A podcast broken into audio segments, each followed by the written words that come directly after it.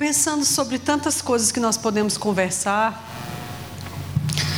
ah, a nota que veio no meu coração é inclusive uma coisa que já vem vindo, é uma coisa recorrente e que a gente tem falado em outros verbos da vida quando tem tido oportunidade. Todos nós sabemos que nós estamos saindo de uma pandemia, né? Coisa essa que ninguém, naturalmente falando, poderia prever, salvo pelo Espírito, né? Inclusive pelo Espírito que nos avisava dentro das Escrituras, não é? Paulo disse que os últimos dias seriam tempos difíceis. E realmente, quando a gente começou a entrar nisso, eu não sei onde você estava em, em dezembro de 2019, mas em dezembro de 2019 começou a sair no jornal as situações lá em Wuhan, e eu particularmente pensava: não, a Ásia é cheia de coisa mesmo, eu acho que isso fica por lá. Mas aí, de repente, né, a gente saiu de férias em janeiro, e aí férias a gente desliga mesmo. Quando nós voltamos, só deu tempo de ter o acampamento. João tinha entregado à igreja em dezembro de 2019. Fomos, saímos de férias. Quando voltamos, teve o acampamento. E aí, em março, o lockdown. Por quê? Porque já tinha chegado em todo lugar. E aí é interessante, irmãos, porque no começo ninguém sabia exatamente o que, que era ninguém sabia se isso ia durar. Eu vi gente orando todo tipo de oração. Não, não vai entrar no Brasil. Em nome de Jesus, não vai entrar no Brasil. não, eu não vou pegar. Ou Fulano não vai pegar. É interessante como Satanás se. Ele, ele providenciou que houvesse todo tipo de frustração dentro desse período. Ele providenciou que todo tipo de frustração acontecesse. Eu não sei se a gente está, nós, Igreja Verbo da Vida, ou a Igreja de Cristo na Terra, eu não sei se a gente está discernindo o que é está acontecendo. Eu não sei se a gente está discernindo que tempo é este, irmãos. Mas se a gente não discerniu ainda, a gente precisa.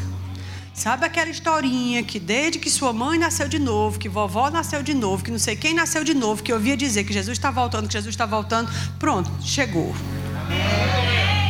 Você entendeu? E se a igreja não percebeu isso ainda, a igreja está perdendo tempo. Porque se tem alguém que tem a mente de Deus e pode discernir algumas coisas, é exatamente a igreja. O mundo não. Pronto, o mundo vai ficar louco, o mundo vai, como se diz, endoidar o cabeção, mas a igreja não. Pelo menos não deveria.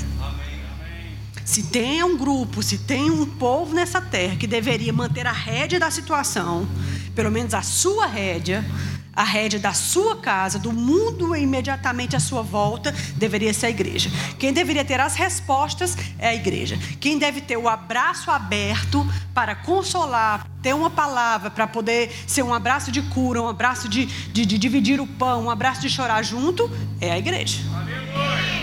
O que acontece é que parece que a gente achava que ia ser assim, não, Jesus vai voltar, é um dia ele vai voltar, um dia, e a gente achava que isso era uma coisa que ia ficar muito lá para frente.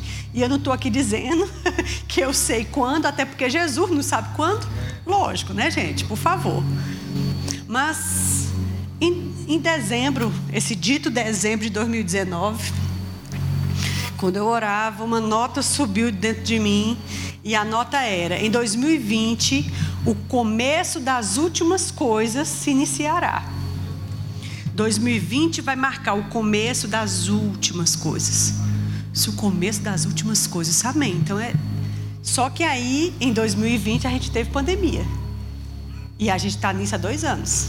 Vai fazer. Né? E aí, queridos, eu fico vendo como esse momento nos pegou.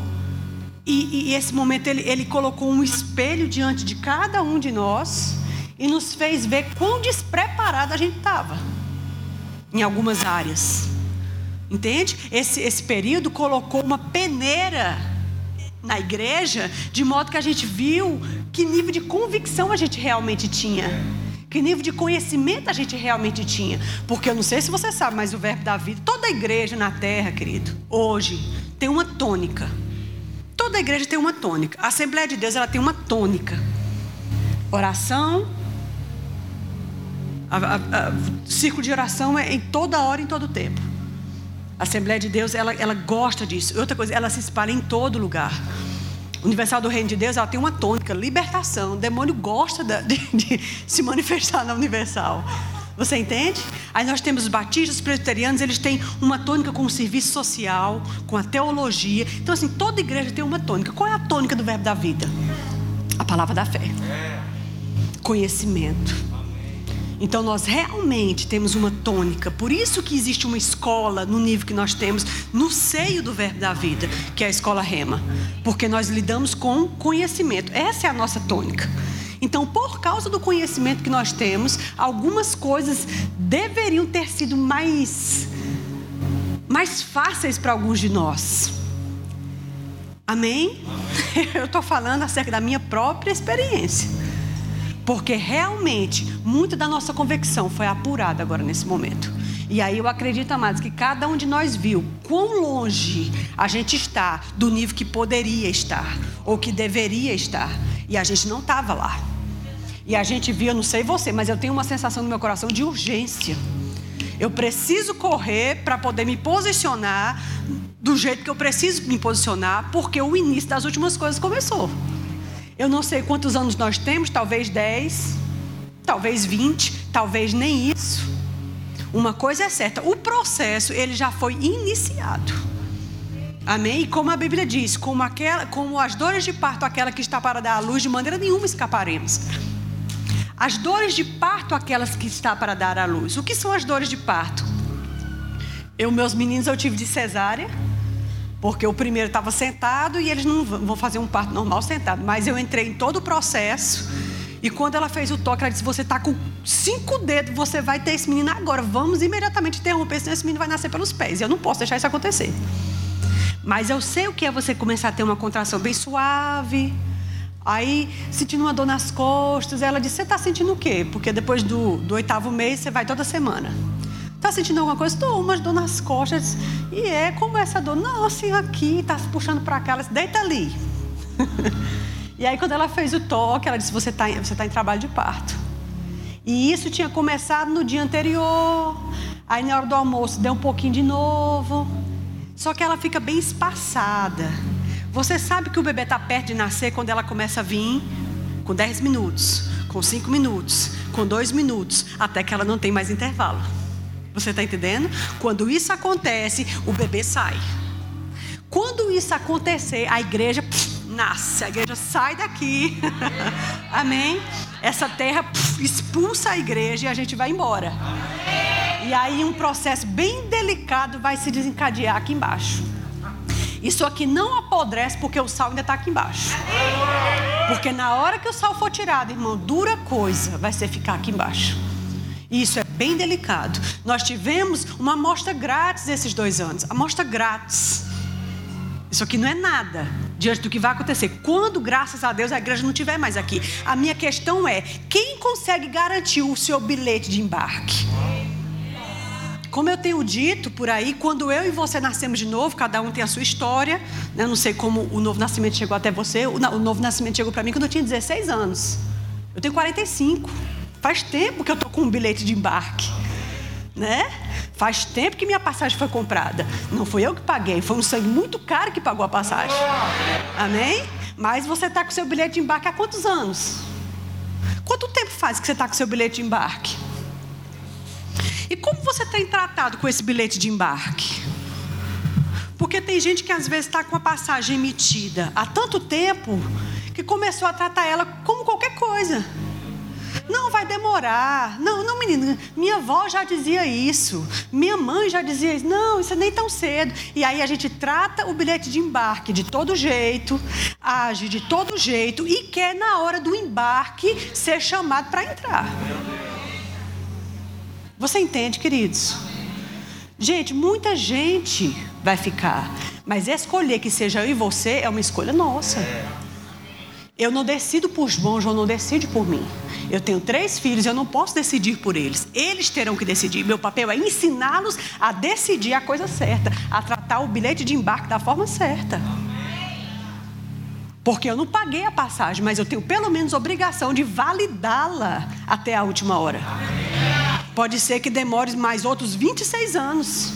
Pode ser que demore só 10, mas eu tenho que garantir que quando chegar na hora, não sei se você já viajou de avião, mas quando a gente viaja de avião, a gente chega. Hoje não, hoje você chega no balcão já com o check-in feito. Né, na internet, etc. Mas vamos supor que não, a gente não tem mais isso. Você tem que fazer o check-in no balcão, como a gente fazia antigamente. Então, o, o, o balcão né, da, da empresa aérea, a gente vai fazer o check-in de uma passagem que foi comprada. Esse balcão ele vai checar. Check-in quer dizer checar, aferir, conferir que aquela pessoa realmente está dentro daquele, daquele voo. Que realmente ela é um passageiro. Então é nesse balcão que será conferido. Eu acredito que a igreja chegou no check-in. E nesse check-in, a gente está conferindo. Esse período de check-in pode levar alguns anos. Entende? Então, como eu tenho tratado minha salvação? Como eu tenho tratado a, a, a passagem que eu não paguei? Foi muito cara, mas não foi eu que paguei. Ela chegou na minha mão por um simples sim, Senhor. Eu desejo você, vem ser Senhor da minha vida. Sou um pecador, quero parar de pecar. Te recebo como meu Senhor e Salvador. reconheço que tu és o Filho de Deus. Pronto, isso fez a passagem chegar na minha mão. Mas a gente chegou na hora de checar quem realmente vai se manter firme para poder embarcar.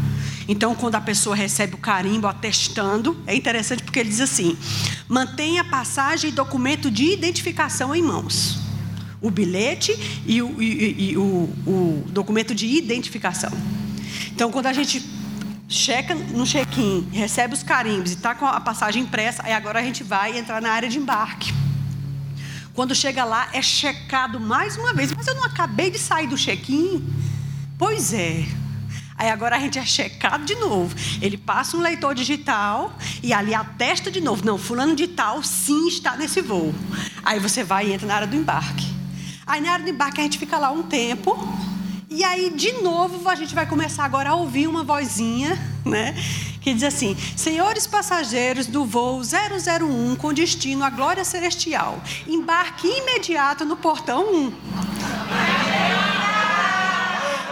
Gente vai e começa a se dirigir para lá. Só que, para nossa surpresa, a gente é checado de novo. Parece que o pessoal não acredita. Eu não já passei pelo check-in, depois para entrar no embarque eu não já fui checada de novo. Pois é, agora está checando de novo. Parece que é um negócio que eu tenho que afirmar que eu realmente nasci de novo e fiz por onde continuar salva. Eu não só recebi uma salvação de graça para o meu preço, eu me manti na salvação que eu recebi. Porque checada a igreja vai ser, muitas vezes checada como passageiro, como indivíduo, eu vou ser muitas vezes. Estão comigo? Amém. Agora é interessante, não sei se você já observou, mas tem gente que entra na sessão de embarque, já, foi, já passou pelo check-in, conferiu, não, fulano é crente mesmo, o sangue de Jesus está na vida dela, ela realmente abraçou a fé e não vai soltar para Satanás de jeito nenhum. Aí entra na sessão de embarque. Aí, às vezes, na sessão de embarque, ela fica olhando para uma coisa e para outra. Diz, ah, eu queria comprar uma coisa que eu vi lá fora. Eu queria comer num restaurante que eu vi lá fora. Aí tem uma lembrancinha para fulano que eu que vi lá fora. E aí ela fica com a cabeça em coisas que ainda está lá fora. Só que, às vezes, você já passou daquela etapa lá de fora. A gente já está no embarque. Quando a gente estiver. Entende? Então, uma vez que a gente já entrou no embarque, não tem o que a gente buscar mais lá fora. Mas tem gente que vai, eu já fiz isso. Eu disse, ô João, esse voo é muito longo e eu gostava muito de. Gosto de revista feminina, de, de roupa, de revista Cláudia, etc. E aí eu disse, eu vou na livraria que eu vi ali, eu, e eu já tinha entrado no embarque e já tinha começado a chamada. Isso vai demorar, dá tempo de eu ir lá fora. Então eu passei, ele leu de novo, eu saí. Aliás, li não. Você sai, comprei a revista, aí ele leu de novo, checou, eu reembarquei, passei todas as minhas coisas no raio-x de novo. E aí quando eu corri para poder. Aí o rapaz disse: Não, senhora, já fechou. Eu disse: Como assim? Era um voo para o Rio de Janeiro. Não, a gente estava saindo do Rio de Janeiro. Aí ele disse: Não, já fechou. Ele bem chato.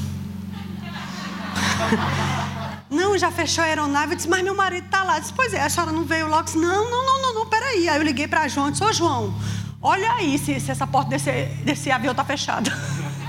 Aí ele conferiu com a aeromoça, já fecharam a porta? Eu disse, não. Aí depois eu estou aqui fora e eu falando na frente do rapaz, eu estou aqui fora e ele está dizendo que está fechado e não quer deixar eu entrar, não. E ele bem chato, né? Abusado. E aí ele disse: Não, Jane, você tem que entrar. Depois fale aí com o comissário, diga ele que mande uma ordem para esse rapaz liberar aqui a minha entrada. Eu vou ficar no Rio de Janeiro sozinha. E fiz aquele auê. E ele bem chato, tá, vá, passe, mas não pode se atrasar mais não. Ou seja, ele tinha má vontade. Mas eu fico pensando, né, com esse exemplo, que realmente dentro dessa análise que eu estou fazendo aqui, né, parafraseando, fazendo um comparativo, que às vezes tem gente que já está na, na, portinha da, da, da, da, da subida, gente, e vai olhar alguma coisa lá fora. Eu queria uma revista de moda para ver as roupas, ver os cosméticos, para ver. Você está entendendo? Não, dentro do, do, do, do, da analogia que eu estou falando, pense sobre isso. Quando nós estávamos no auge da, da, da, da pandemia, querido, não importava a sua casa de praia, o seu carro importado não significava nada, o seu sapato caro não significava nada, a sua bolsa cara não significava nada. Quando nós estávamos no auge da pandemia, todo mundo trancado dentro de casa. Ninguém entendia o que era aquilo. Todo mundo com medo que ninguém podia chegar perto de ninguém. Todo mundo apavorado. Disse, o que é isso? O que está acontecendo? O que importava é que seus filhos tivessem comida. É. Que todo mundo estivesse bem. Que você pudesse ligar para os seus pais e saber que eles estavam bem. Que são velhinhos. Você tinha zelo que eles fossem preservados. Quando a coisa aperta, amada, aí a gente vai valorizar o que realmente importa. E não, não importa o nosso relógio caro, não importa as nossas joias, não importa, não importa. Aleluia. Porque na hora do vamos ver, amado, o que realmente importa é o que a gente pode salvar. É, é o que está perto da gente, é o que realmente é do nosso coração. Deus não se importa com coisas, Deus quer pessoas. Coisas ficam. Amada, a gente faz uma igreja, cria uma estrutura, faz um negócio bonito. Não é para outra coisa, não é para povo, é para gente. É para que as pessoas se sintam bem, sentar e congregar. Você tem um ar-condicionado para que as pessoas se sintam bem. Você tem uma cadeira acolchoada para as pessoas se sentirem bem. Tudo é por causa de pessoas. Não é por causa de coisas. Pense sobre isso. Aí a gente saiu do lockdown, a vida começou a voltar ao normal e a gente voltou para o shopping. Claro, sem problema, eu amo shopping. A gente voltou para o shopping, a gente começou a repensar, nossa, preciso comprar isso e aquilo, tará. e a vida foi voltando ao normal. Mas existem valores que a gente aprendeu no meio do fogo, no meio da pressão, que a gente deveria ter mantido. Você entende, queridos? Sabe, uma coisa que o mundo viu é a instabilidade das riquezas. Gente, isso aqui todo o planeta vivenciou. Não importa, a Europa, a Europa padeceu demais e padeceu uma vez, depois padeceu de novo. Os Estados Unidos, potência, padeceu, aí depois padeceu de novo. É interessante. Ou seja, ali não tinha o dinheiro da pessoa, ali não importa quão famosa a pessoa era. Todos os hollywoodianos padeceram. Ali não tinha diferença entre o mendigo e o presidente. Todo mundo estava dentro da mesma coisa. Todo mundo estava de máscara. É interessante isso. Oh, você não está assistindo um filme. Quando eu via no jornal, eu disse: não, isso é um filme. Porque eu já assisti filme assim, desse jeito aqui. Não, isso aqui é uma ficção científica. Pois é. Não era uma ficção científica. Então quer dizer que tudo que está previsto vai sim acontecer. Isso foi uma mostra grátis. Sim, vai acontecer. Sinais na terra, sinais no céu. Sim, vai acontecer. e quem deve ter a rédea da situação e a palavra de amor e de salvação é a igreja. Aí Satanás tenta desesperar a igreja porque esse vírus chegou com uma mochila nas costas e essa mochila é medo. E fica todo mundo apavorado e o medo faz a sua convicção descer por um ralo e ir-se embora. E se a gente não tiver o controle do medo, o medo toma o controle da gente. E não é mais a gente que domina ele, é ele que domina a gente. Gente, uma situação delicada. Deu para a gente se avaliar muito nesse período. Nós precisamos crescer. A igreja precisa subir. A igreja precisa amadurecer. Eu tenho falado por aí, quando você lê o livro de Atos, você fica com água na boca. Coisa linda. A sombra de Pedro curava, que coisa linda. Né? Os lenços de Paulo, ressurreições, sinais, prodígios e maravilhas eram feitos. Gente, um, um cara foi trasladado para pregar para um outro no deserto. Pregou, converteu, batizou o cara nas águas, sumiu, nunca mais viu o cara. Como assim? Vocês estão comigo? Amém. Agora é interessante porque isso aconteceu na inauguração da igreja no planeta. E se as últimas coisas devem ser melhor do que as primeiras, o que, que a igreja não está para provar? O que, que não está esperando a igreja aqui na esquina, já já ali? Agora o que acontece é que a gente tem uma igreja hoje, contemporânea, em pleno século 21, que está lá embaixo. Enquanto a igreja de Atos, que era só inauguração, ó, ó a distância. Você entende? Queridos, quando, quando, quando Atos. Ah, ah, desculpe. Quando o Espírito desceu a primeira vez, a única vez, né? O Espírito não está descendo, amém? A gente não pode ficar dizer para ele dizer, batiza-nos de novo, vem enche-nos de novo. Pedir isso é, é, dizer, eu não acredito que você fez isso a primeira vez. Ou então você fez, mas não está mais válido, renova. Não tem como isso acontecer. O batismo veio, o Espírito Santo veio e ele está conosco. Amém? E cada um vai sendo batizado no Espírito Santo à medida que vai sendo batizado no Espírito Santo. Então, em Atos dos Apóstolos, em Atos 2, naquele período que eles estavam 120 reunidos, é interessante, porque Jesus ele disse para eles o seguinte, parafraseando: Eu sei que vocês estão desejosos de correr para o mundo e contar o que aconteceu. Eu sei que vocês querem correr e evangelizar. Eu sei e vocês vão, mas faça o seguinte: agora não, espere só um pouquinho e aguarde em Jerusalém até que do alto vocês sejam revestidos. Quando vocês forem revestidos, aí vocês vão ser espalhados. Aí vocês podem fazer. E aí eles se seguraram um pouquinho, coisa de semanas. Mas aí Deus escolheu um momento específico para fazer essa tal descida do Espírito Santo. Com tantos dias, amado, depois que Jesus ressuscitou, para essa descida vir, Deus escolheu exatamente a festa de, de, de, de, do Pentecostes. Porque todas as nações estavam representadas ali dentro de Jerusalém. Entende? Então tinha gente de várias partes do mundo. E aí aqueles 120 estavam reunidos em algum lugar. Aquele, aquele lugar, por certo, havia janelas, havia alguma porta, porque as pessoas que estavam lado de fora viam do lado de dentro. E diz que quando o Espírito desceu, que as pessoas foram cheias do Espírito Santo e foi visto línguas como que de fogo repartidas entre eles, Deus optou por batizá-los também com um dom de variedade. Então, por isso que quem estava do lado de fora ouvia o povo do lado de dentro, engrandecendo a Deus na sua própria língua. Então as pessoas estavam falando, vamos dizer assim, espanhol, italiano, inglês, alemão, chinês, japonês, coreano, e todo mundo, como assim? E o interessante, queridos, é que nesse, nesse momento em que isso aconteceu, não diz que eles estavam no WhatsApp e o Espírito baixou. Não diz que eles estavam conferindo o Instagram. Não disse que eles estavam observando o Instagram daquela pessoa que eles não gostam para ver quantos seguidores eles têm, se é mais do que o que eu tenho. Eles não estavam gravando um vídeo de si mesmo com um filtro que é para poder ficar tudo certinho e mostrando o seu look da, do culto. Hashtag look do culto. Eu não conheço você, não sei o que você faz, então eu fico livre. Fica à vontade, tá tudo certo. Feliz daquele que não se condena no que aprova. Mas, amém. O que eu quero dizer é que, de Atos dos Apóstolos até a igreja do século 21, tem muita distração em nosso meio. Dá para compreender rapidamente porque que Atos dos Apóstolos começou desse jeito e a gente está desse outro jeito. É só pegar as 24 horas de Filipe, de João, de Barnabé, de Apolo, do próprio Paulo. O que, que eles faziam com as 24 horas? Tempo é uma preciosidade, tempo é uma riqueza que todos têm igual, tanto faz a gente como os aborígenes na, na Austrália. Todo mundo tem 24 horas. Tanto faz você aqui no Mato Grosso, como alguém lá no sul da África. Todo mundo tem 24 horas. Outra coisa, todos nós temos 24 horas que nunca mais voltarão.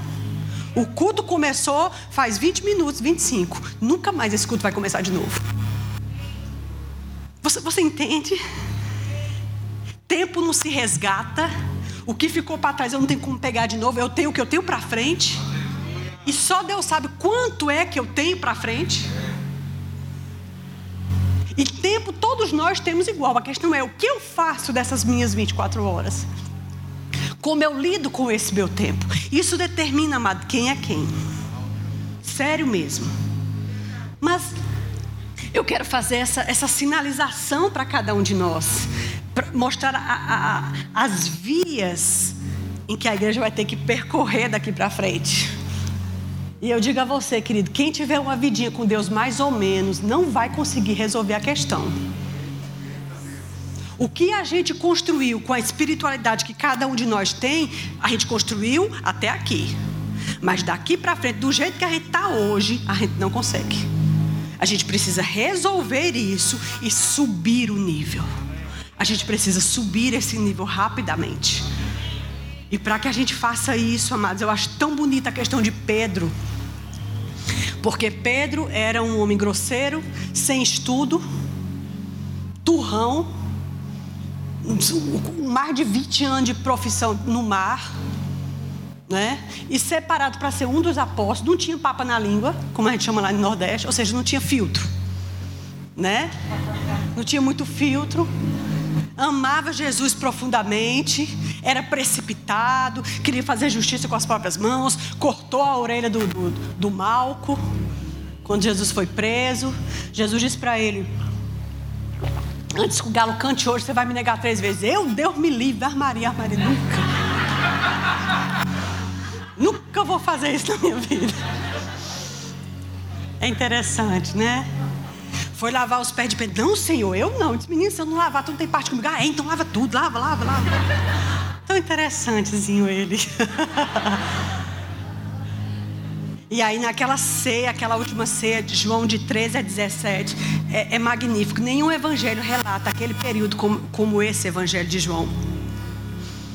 Né? O que Jesus conversou com eles, os testemunhos que Jesus falou acerca do Espírito, aquele Espírito que desceu em Pentecoste e está aí dentro de nós que foi dado a cada um no ato do novo nascimento, que é aquela passagem impressa, o selo da salvação, não é?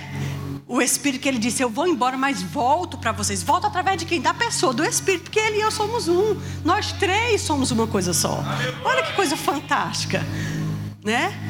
E ele, ele teve aquela conversa, ele, ele deu uma nota de quem seria o traidor, o traidor saiu, a Bíblia diz que o espírito dele se movia dentro dele, porque até aquele momento ninguém havia botado a mão sobre ele, porque ele ia entregar a vida dele, ninguém podia matá-lo, ele se deixaria matar.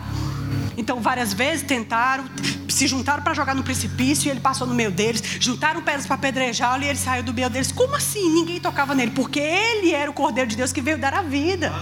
Ninguém ia tocá-lo até chegar a hora, mas quando chegou a hora, Aí Satanás fez o trabalho bem feito. É interessante isso. Mas nesse, nesse, nesse momento de despedida, né, vamos dizer assim, ele disse para Pedro, dentro daquela situação, com aquela. Todo mundo estava assim, comovido, né? E ele disse: Antes que o galo cante hoje, você vai me negar três vezes. Eu nunca vou fazer. Estou disposto a ir para a cruz com você. Ele está certo. Agora faz o seguinte: Satanás ele já reivindicou para peneirar vocês. E eu me antecipei, Pedro, e orei por você.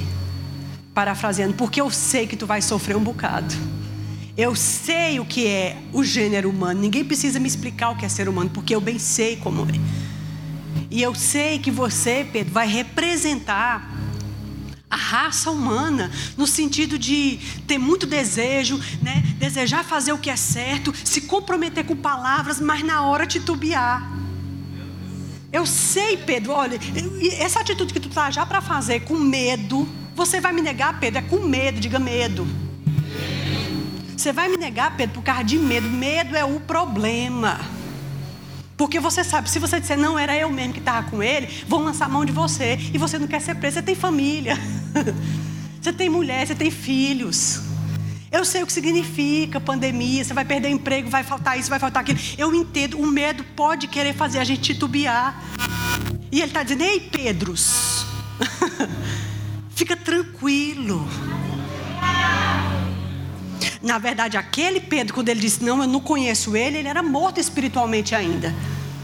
Eu, eu sei, Pedro, eu entendo você, mas é porque tu vai chegar num nível, Pedro, que tu ainda não, não, não chegou no teu coração ainda. E de fato, Pedro saiu, Jesus foi preso. E outra coisa, o interessante é que ele podia ter se escondido com os meninos, fugido, mas ele ficou tentando seguir Jesus.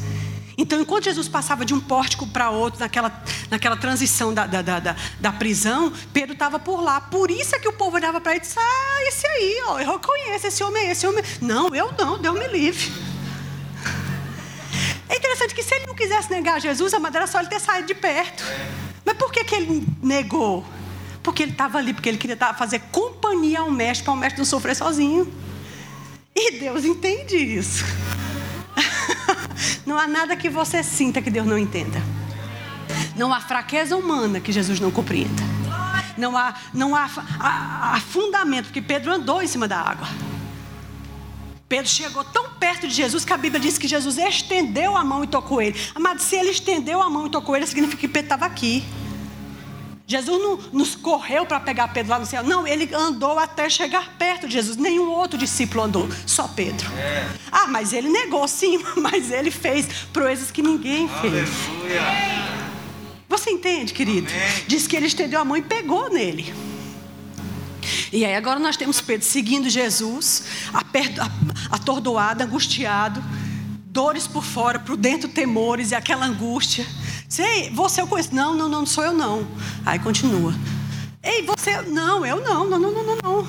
Ei, você é um deles. Não, eu juro que não sou um deles. E a Bíblia diz que Jesus o olhou nessa hora. E os olhares dele se entrelaçaram. E aquele olhar de Jesus não dizia para ele, não dizia para ele. Eu não disse para tu, Pedro não dizia isso. O olhar dizia: ei, ei, calma, não perde o foco, vai dar certo no final. Lembra que eu te disse que tu ia ser peneirado? Eu já me antecipei, orei por você. Calma, Pedro, não faça nenhuma loucura. Porque quem me traiu já está indo fazer a doideira. Quem me traiu já está indo se enforcar. Mas você não precisa. Gente, você sempre tem uma escolha. Aleluia! Aleluia! Você sempre, eu sempre vou ter uma escolha. Adão poderia não ter comido aquela fruta, ele escolheu, acabou. Você entende? É uma escolha. E a história de Pedro poderia ter sido diferente, mas ele escolheu. Estão comigo? E ele saiu, a Bíblia diz, chorou amargamente. Nem com os meninos ele estava. Ele deve ter ficado tão depressivo, ele deve ter entrado em síndrome do pânico, que todas essas coisas que sobrevieram sobre muitos de nós, seres humanos, dentro de uma pandemia como essa preocupado com família, preocupado com como vai pagar conta, esse meu negócio fechar, coisas que foram construídas de anos entraram em falência. Pessoas, quantos, quantos de nós não perderam alguém na sua rua, no seu trabalho, na sua família, um amigo que você conhecia? Gente, você entende? Por causa do medo. O medo pegou em todo mundo. E aí eu quero fechar com isso.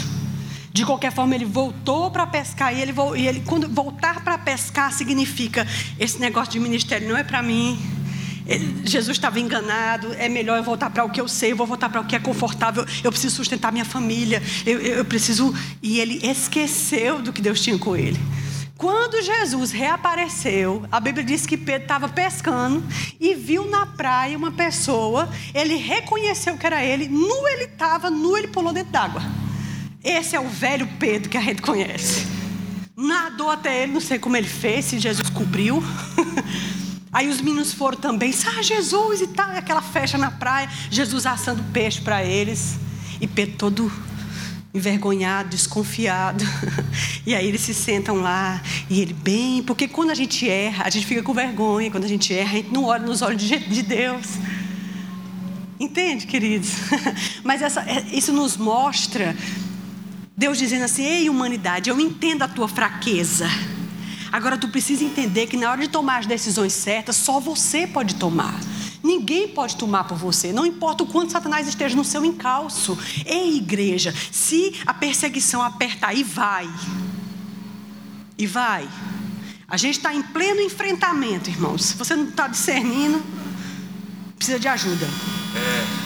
Estamos em pleno enfrentamento, agora mesmo está acontecendo uma guerra entre Satanás e Deus, e tudo isso está aqui, ó, diante de nós, apontando e formando o cenário, montando as peças do quebra-cabeça para o cenário do Apocalipse. Nada vai passar sem se cumprir. Tudo vai ser costurado bem direitinho e vai ficar claro como o sol. Você entende? E eu e você estamos nesse check-in para entrar no embarque, para ouvir o som da trombeta e ir embora no piscar de olhos. Mas até a gente ir, tem muita coisa para a gente fazer. Até a gente ir, dá tempo de puxar quem você conseguir com você. Mesmo que seja na última hora. Tem gente que a Bíblia diz vai ser salvo todavia como pelo fogo, ou seja, na última hora, no aperreio, na pressão, seja como for. Vocês estão comigo?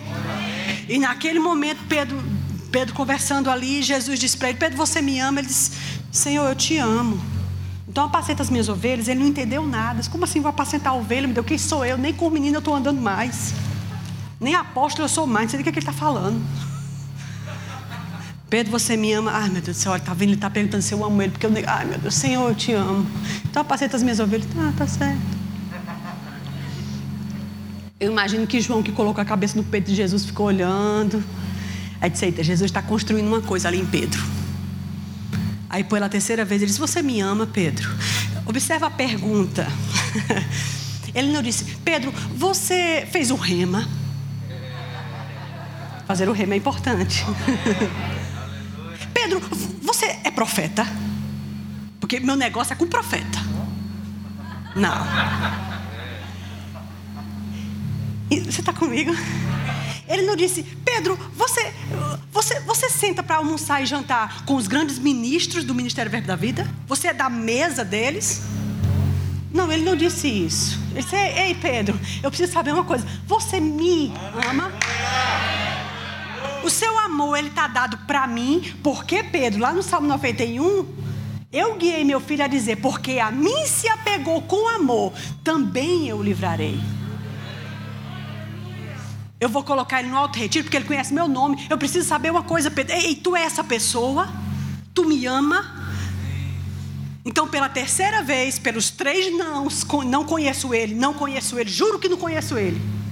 Pela terceira vez ele disse: Senhor, tu sabes que eu te amo. Exatamente, Pedro, eu sei. Fica tranquilo, eu te avisei, tá tudo bem. É assim mesmo, tu se arrepende, eu te levanto, fica tudo certo. Agora faça o seguinte: quando se converter, apaceta o menino.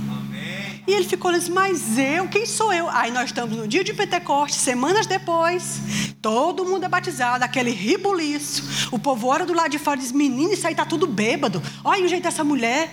Eu te pergunto, o que, que esse pessoal do lado de fora estava vendo do lado de dentro que dava para entender que esse pessoal estava bêbado?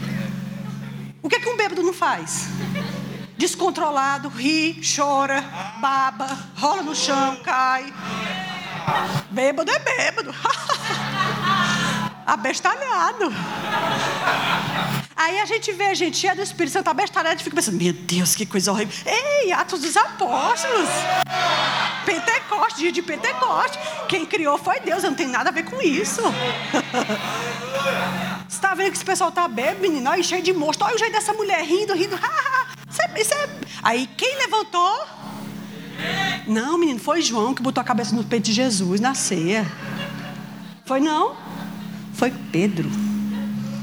E Pedro se levantou e explicou, irmãos, o que temos visto aqui nada mais é do que a profecia de Joel e explicou, explicou, se converteram 3 mil pessoas. Na segunda vez que Pedro levantou para explicar alguma coisa, se converteram 5 mil. Mas Pedro não negou? Pois é. Amados, não importa quão pesado seja o que você cometeu, ou se dentro dessa pandemia você se viu tão pequeno, e você olhou no espelho e disse: Meu Deus, eu pensei que eu era mais crente do que isso. Não importa. Vamos nos arrepender, levanta a cabeça e caminha de novo. Sempre é tempo de refazer veredas direitas para os seus pés. Porque a prestação de contas naquele dia é entre você e Deus. Deus podia não ter usado Pedro, mas ele usou Pedro de propósito. Porque Deus gosta de pegar as coisas que não são para confundir as que são. Porque é do feitio dele fazer as coisas. Amém? E tá aí estava Pedro liderando os apóstolos por toda a vida. Paulo ele começou com uma outra comissão missionária, com outros ministros e foi maravilhoso. Estão comigo? Amém. Amém. Deus abençoe sua vida.